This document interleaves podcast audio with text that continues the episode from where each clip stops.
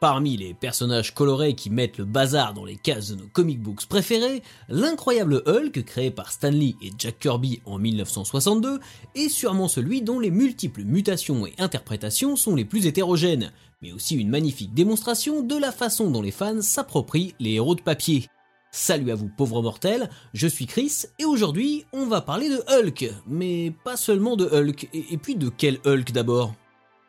Ce qui m'a toujours laissé perplexe chez les amateurs de super-héros, c'est leur fascination pour l'échelle de puissance des personnages. Si elle est naturelle, elle est aussi et surtout très limitée et occupe bien trop de place dans les débats au détriment de la profondeur des thématiques sociales, politiques et psychologiques qui entourent les héros de comics.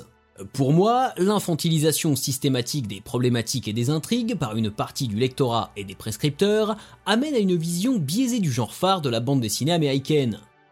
Malgré une lassitude de plus en plus palpable, les blockbusters de Marvel restent des valeurs sûres au cinéma, et on se demande souvent pourquoi le grand public ne s'intéresse pas plus aux comics dont ils sont issus. Un début de réponse apparaît quand on constate qu'une partie de ceux-là même qui devraient pousser les gens à en lire n'en renvoie que l'image d'une sorte de gigantesque bagarre permanente dont le seul enjeu serait de savoir qui est le plus fort. Cette attitude puérile des fans va souvent de pair avec un refus du changement et un rejet systématique de tout ce qui ne correspond pas à des standards esthétiques et scénaristiques induits de longue date. Pourtant, de façon tout à fait évidente, les produits issus de ces licences à l'aspect mercantile indéniable s'inscrivent dans la durée et doivent évoluer avec leur époque sous peine de disparaître. C'est vrai pour les super-héros et plus globalement pour toutes les figures de la pop culture. Par leur refus du changement et leur formulation abusive comme mon Batman, mon Star Wars ou mon Superman, les puristes autoproclamés assassinent ceux qu'ils aiment en cherchant à figer l'image totalement biaisée d'un personnage ou d'une licence en interdisant indirectement l'accès à un nouveau public. Hulk est un exemple très parlant, car c'est sûrement l'un des héros Marvel qui a le plus changé entre les années 1960 et aujourd'hui, en comparaison de personnages comme Tony Stark ou Steve Rogers, qui, s'ils ont tous les deux été développés de différentes façons, sont restés beaucoup plus proches de leurs caractéristiques d'origine. Aussi, quand le Marvel Cinematic Universe a adapté ces changements, certes plus abruptement que dans les comic books, une partie des spectateurs s'est plainte de ne plus retrouver son Hulk au cinéma, un grief recevable face aux méthodes expéditives de Disney et Marvel, mais prenant parfois des proportions totalement ridicules entre appel au boycott, véhémence disproportionnée et association douteuse avec des discours prenant l'intolérance sous couvert du respect du matériau d'origine. Se plaindre de l'évolution du Hulk du MCU revient tout simplement à nier que le personnage n'a pas toujours été le même dans les comics. C'est le réduire à une masse de muscles décérébrés, un gros balourd tout juste bon à soulever des voitures et à traverser des murs. Évidemment, pour appréhender cela, il faut s'intéresser un minimum à l'histoire du personnage sur le papier et à ce qu'il représente dans l'univers Marvel. Hulk est un pur produit de son époque, l'âge d'argent des comics, une période où les super-héros reviennent sur le devant de la scène après une longue pause durant laquelle des genres comme l'horreur, la romance et une science-fiction héritière des pulps les avaient supplantés. Aussi, Stanley et Jack Kirby en font rapidement une sorte de pot pourri d'influence pop qui va paradoxalement avoir du mal à trouver son public. Irradié par sa propre création, la bombe gamma, le scientifique Bruce Banner se transforme en une monstrueuse créature pratiquement invulnérable, l'incroyable Hulk. Aidé par son sidekick de fortune Rick Jones et poursuivi par l'armée américaine, Banner cherche désespérément à retrouver son humanité tout en essayant de contrôler les pulsions destructrices de Hulk. Comme beaucoup d'autres héros de la Maison des Idées, Hulk reprend les caractéristiques du monstre Made in Marvel, avant d'être un justicier doté de pouvoirs surhumains, comme pouvaient l'être Superman et ses congénères du Golden Age, c'est surtout une victime des dérives de la science, incarnation de la peur de l'atome qui étreint la planète au lendemain de la Seconde Guerre mondiale et du bombardement de Hiroshima et Nagasaki. À cette thématique propre à la science-fiction des années 1950 s'ajoutent deux influences classiques majeures. Frankenstein ou le Prométhée moderne de Mary Shelley et l'étrange cas du Dr Jekyll et de Mr Hyde de Robert Louis Stevenson. Deux classiques de la littérature gothique ou néo-gothique faisant partie des fondements de la science-fiction et de l'horreur qui ont façonné une bonne partie de notre culture populaire moderne. Là aussi, il est question des avancées et des dévoiements de la science, mais aussi de l'évolution de la psychologie et de la façon dont l'anormal est perçu en fonction des époques. Pour réhumaniser sa créature, Stanley va ajouter au drame de Banner une dimension de soap opéra qui lui est chère avec le personnage de Betty Ross. Avec cet amour rendu impossible par la transformation de Bruce Banner, pourchassé par le propre père de sa bien-aimée, la série Hulk gagne en profondeur et parle à un public plus large que celui des seuls amateurs d'aventures super-héroïques. Dès le début, Hulk est un personnage atypique, même pour Marvel Comics. Considéré comme une menace et condamné à la vie de fugitif, Bruce Banner est bien plus que la chose des Fantastic Four ou que Spider-Man, mal aimé et craint par les simples mortels de l'univers Marvel. C'est peut-être à cause de ce statut hybride avant-gardiste, couplé à des affrontements avec des super-vilains assez quelconques se résumant à des envahisseurs allégories du péril rouge, que le personnage va peiner à rencontrer un lectorat conséquent. Lancé en 1962, Hulk est un échec et la série est annulée après seulement 6 numéros. Mais Marvel croit en son personnage et le Colosse de Jade va rapidement visiter les pages d'autres séries de l'éditeur, croisant la route des 4 Fantastiques ou de l'Homme Araignée et devenant l'un des membres fondateurs des Avengers. Revenant dans ses propres aventures dès 1964 sous la plume du légendaire Steve Ditko, dans les pages de Tales to Astonish, Hulk partage le magazine avec Giant Man, puis avec Namor. Bill Everett, John Buscema ou encore Marie Séverin vont ensuite se succéder au dessin et en 1968, après 101 numéros, le magazine est carrément renommé The Incredible Hulk. Il est intéressant de noter que durant cette période, même si Stanley reste crédité comme le principal scénariste, le personnage de Hulk est largement refaçonné par les différents artistes qui travaillent sur ses aventures. La raison même pour laquelle Banner se transforme en monstre varie d'un épisode à l'autre. S'il semble tout simplement se transformer à la tombée de la nuit tel un loup-garou dans ses premières aventures, ou même parfois de façon tout à fait injustifiée, on découvre peu à peu, dans les pages de The Avengers ou de Tales to Astonish, que le stress et la colère jouent un rôle prépondérant dans la métamorphose de Banner et dans sa maîtrise de celle-ci. En à peine deux ans, on passe donc d'un Hulk gris qui se transforme la nuit à un Hulk vert qui se transforme sous l'effet de la colère, et la bête pato des massifs des débuts, à mi-chemin entre King Kong et le Frankenstein de Boris Karloff, se mute peu à peu en une créature impétueuse et beaucoup plus expressive.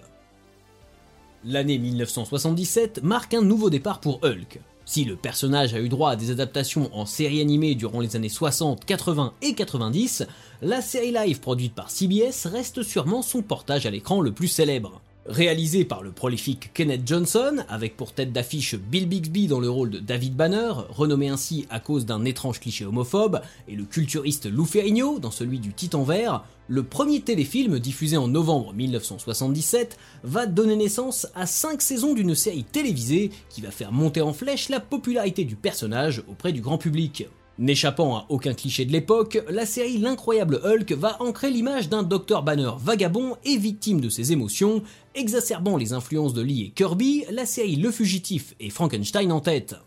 Cette version de Hulk, cantonnant la créature à un rôle de brute incapable de s'exprimer autrement que par des grognements, a marqué les esprits pour longtemps, laissant faussement croire que le personnage n'avait pas plus de contraste que ça.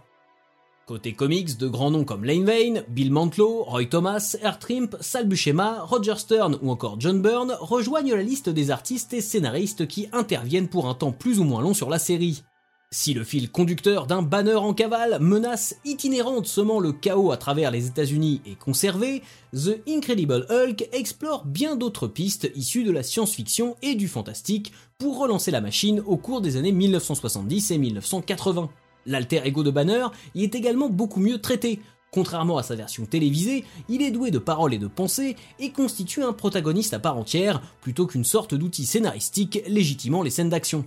À partir de 1987, le scénariste Peter David arrive sur la série pour un run qui va durer plus de 10 ans et durant lequel il va développer de nombreuses facettes du personnage.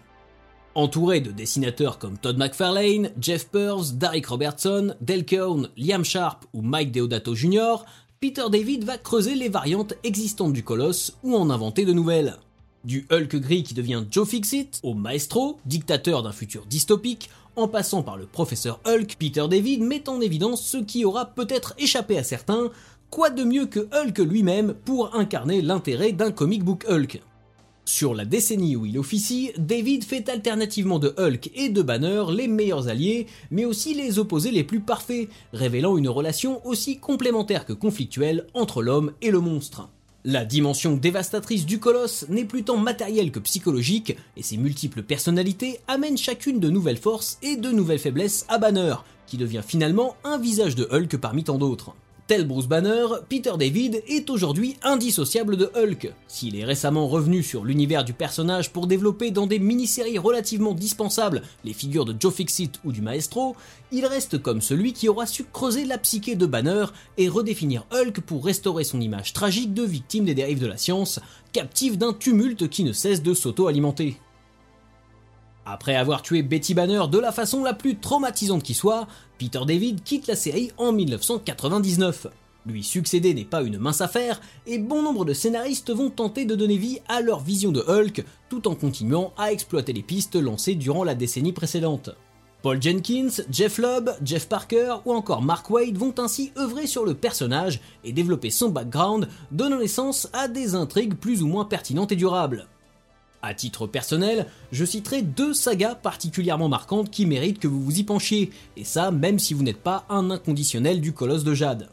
Planet Hulk, écrite par Greg Pak et publiée en 2006, renoue avec les origines nourries de science-fiction pulp du personnage pour un résultat à mi-chemin entre John Carter d'Edgar Rice Burroughs et Ben Hur. On y suit un Hulk exilé dans l'espace, embrassant une carrière de gladiateur sur une planète étrangère avant de finalement en devenir le héros, puis le souverain. Il s'agit incontestablement de l'un des arcs les plus épiques publiés par Marvel Comics, toutes séries confondues ces dernières années, et il est relativement accessible aux néophytes. Sa suite, World War Hulk, se rapproche plutôt de la SF des années 1950, sorte de scénario catastrophe où le monstre arrivé de l'espace pour sommer le chaos est remplacé par un Hulk revanchard venu régler ses comptes avec l'univers Marvel. Véritable coup de tonnerre à sa sortie en 2018, la série Immortal Hulk de Halle Wing et Joe Bennett revisite en 50 numéros l'esprit torturé de Bruce Banner. Vision résolument moderne et horrifique du personnage, elle s'éloigne des poncifs super-héroïques et marque un retour aux sources du mythe, où Hulk devient une majestueuse et inquiétante créature crépusculaire dans un univers que ne renierait pas Clive Barker ou John Carpenter. Flirtant parfois avec le gore et résolument adulte, tant dans le fond que dans la forme, sans oublier de faire quelques clins d'œil à la série de CBS qui permettent de boucler proprement la boucle, Immortal Hulk compte parmi les meilleures séries Marvel des années 2010. Cela ne peut que nous conforter dans l'idée que l'aura de la série TV de CBS, s'étendant bien au-delà de sa diffusion originale entre 1977 et 1982, et prolongée par plusieurs téléfilms jusqu'en 1990, a eu un impact direct ou indirect sur le contenu des comics Hulk. Si l'image que vous vous faites de Hulk est celle d'un colosse un peu crétin qui casse tout comme un enfant incontrôlable, c'est plus parce que ce cliché tenace a été imprimé dans vos têtes par une série télé que parce que vous avez été au contact du personnage tel qu'il existe réellement dans les pages des comic books. A l'inverse, il est probable que pour tenter de ne pas rebuter un lectorat potentiel conquis par la télévision, Marvel et certains auteurs aient limité pendant longtemps les prises de risque sur le papier, en dénaturant le moins possible l'image du titan vert véhiculé par le biais du petit écran. L'emprise de la série avec Bill Bixby et Lou Ferrigno n'est plus aussi directe que dans les années 1980, mais elle est pourtant gravée dans l'inconscient collectif, transparaissant dans les films et les séries animées qui lui ont succédé, et une série aussi brillante que Immortal Hulk nous démontre que les auteurs d'aujourd'hui ont pleinement digéré cette influence pour en garder le meilleur. Si le Marvel Cinematic Universe, de l'incroyable Hulk avec Edward Norton en 2008 à la série She-Hulk de 2022, en passant par Avengers et Thor Ragnarok, s'est aléatoirement inspiré de façon plus ou moins efficace du Hulk des comics, il est, quoi qu'on en pense, représentatif des multiples visages du personnage.